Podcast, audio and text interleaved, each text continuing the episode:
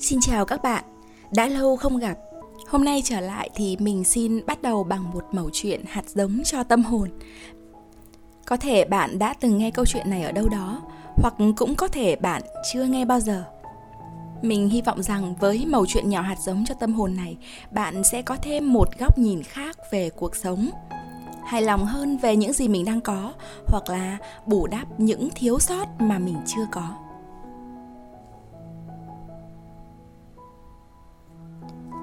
Có một vị tỷ phú rất chú trọng đến việc dạy dỗ con cái thành người có ích, hiểu chuyện. Ông có thừa tiền để cho con đi học ở những ngôi trường danh tiếng nhất, các khóa học đắt đỏ nhất với giáo viên hàng đầu. Tuy vậy, vào kỳ nghỉ hè, tỷ phú vẫn quyết định gửi cậu con trai duy nhất của mình về vùng quê hẻo lánh nghèo nàn với mong muốn cho con những trải nghiệm cuộc sống thực tế và ý thức được bản thân được sống sung sướng và giàu có như thế nào ở thành phố. Vị tỷ phú tin rằng trải nghiệm cuộc sống ở thôn quê nghèo nàn sẽ khiến con trai có những bài học khó quên. Tuy nhiên, những điều mà cậu bé kể lại sau chuyến đi là thứ khiến chính ông bố phải giật mình suy ngẫm. Kết thúc kỳ nghỉ tại vùng quê nghèo, người cha trở lại đón cậu bé.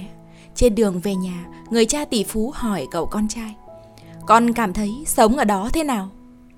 "Con cảm thấy rất tuyệt ạ." Cậu bé trả lời. Ông bố bất ngờ hỏi lại: "Cuộc sống ở gia đình tại vùng quê có gì khác so với ở nhà chúng ta không?" Cậu bé nói: "Có ạ, khác rất nhiều." Sau đó cậu bé kể với cha: "Chúng ta có một con chó, còn họ có một đàn chó.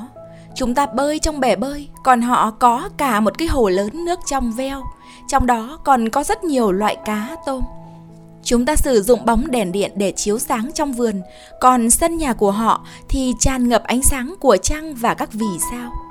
Vườn nhà chúng ta bị giới hạn bởi những bức tường cao, hàng rào, còn vườn của họ mở rộng đến tận chân trời.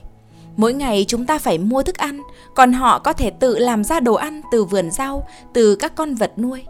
Chúng ta nghe nhạc qua máy phát, còn họ được trực tiếp thưởng thức âm thanh hòa tấu từ các loài chim, ếch và các loài vật khác trong tự nhiên.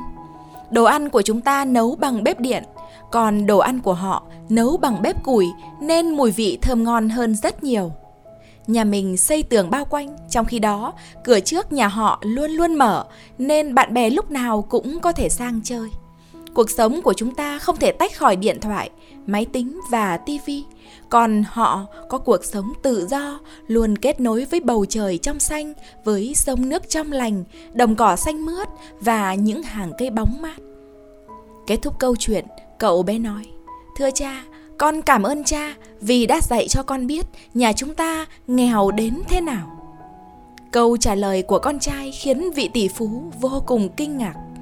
Nhưng sau đó, nó khiến ông chợt nhớ tới một câu danh ngôn nổi tiếng của Rodon Costa: "Có quá nhiều người nghèo đến nỗi thứ duy nhất họ có là tiền bạc."